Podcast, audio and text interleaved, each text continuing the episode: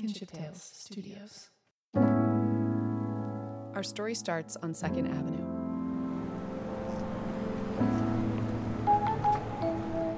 Across the street from the Jackson Federal Building in Seattle, Washington.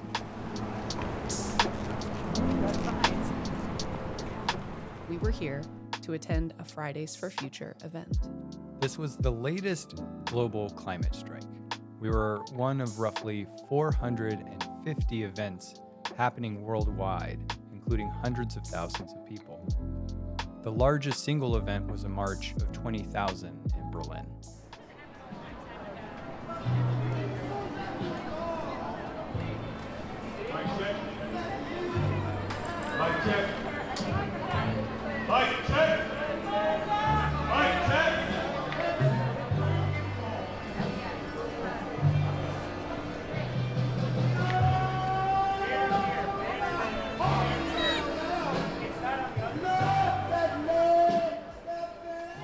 Event in Seattle was impressive and elaborate. The organizers had beautiful eight foot tall signs, a sound system, an organizational tent, and a booth with free food and drinks. It was clearly the result of hard work by many people. The event was focused on policy issues in the United States. There are links in the description if you'd like to learn more. But our focus was on the story of a few of the attendees. Hi. I was wondering if you do you guys have a moment? Could I ask you some questions? We wanted to learn what motivated people to attend this event. The specific policy concerns, of course, but why care about the policy? Why show up? I asked a tough question. What do you love about nature? What do you love about the planet? Why are you here? But everyone we talked to answered beautifully. That it's life. Um, it's the only planet I know. And it's everything. I mean, it's gorgeous and it's awful and it's beautiful and it's horrible, just like people. But I was one of the kids that was always trying to talk the other kids into riding our bicycles up to the park, which was some distance, rather than playing bas- you know, baseball at the schoolyard, which was all concrete. Because I was, even as a kid, I just felt that draw and that pull to look for crayfish in the creek and climb trees and build forts, and that was always really true. And I want future generations to have the possibility of a really vibrant and beautiful, ever more beautiful life. Um, there's no reason why this can't go on. This happy experiment can't go on for another million years. Like we're just beginning. I, I really get most um, uh, enamored and, passionate by real wilderness. Uh, doesn't have to be no one's ever been there before. That's not what I'm talking about. I'm just talking about lands that aren't messed up by by the impact of civilization. You know, the high mountains, the, the, the, the wild desert, canyons. I mean, I think I uh, started hiking and camping when I was really, really young, and I think that experience it just was such a profound experience for a young person. So I feel like for me, going out in nature is sort of, sort of soul nourishing. It's just something that just kind of, oh my goodness, it really makes me feel connected, and but also just so, um, I don't know, just so alive. We learned about new places to visit, Seward Park is one of the two parks in Seattle that has old growth. And I'm embarrassed to say that I have not nearly taken the advantage of it that I should have. Because in the upper trails, it's an ancient forest. And it'll blow your mind. So go.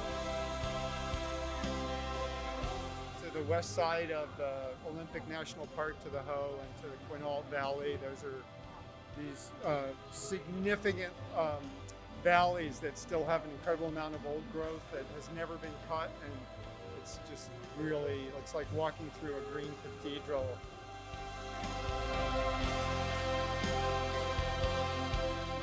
and we're reminded of the beauty right in front of us.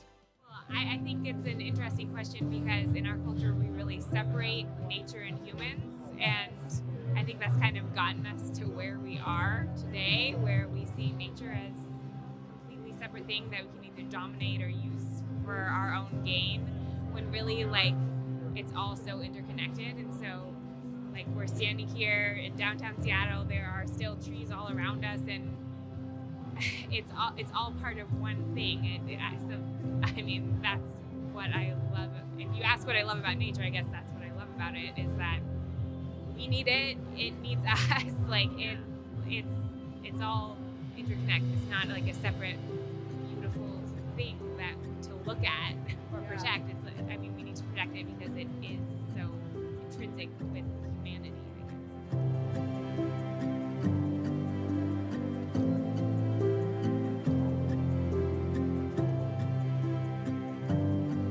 We were in the middle of downtown Seattle, but we were surrounded by more than a dozen mature trees. The trees were separated from each other by asphalt and concrete, but there they were, cleaning the air and providing us with shade. Why do I love being alive? Because I, I feel that that nature is so inextricable from the process of, of my life as well as just like the act of being a creature. I think that a mark of love is being unable to articulate it. And that's very much how I feel. It reminded me of a book I'm reading.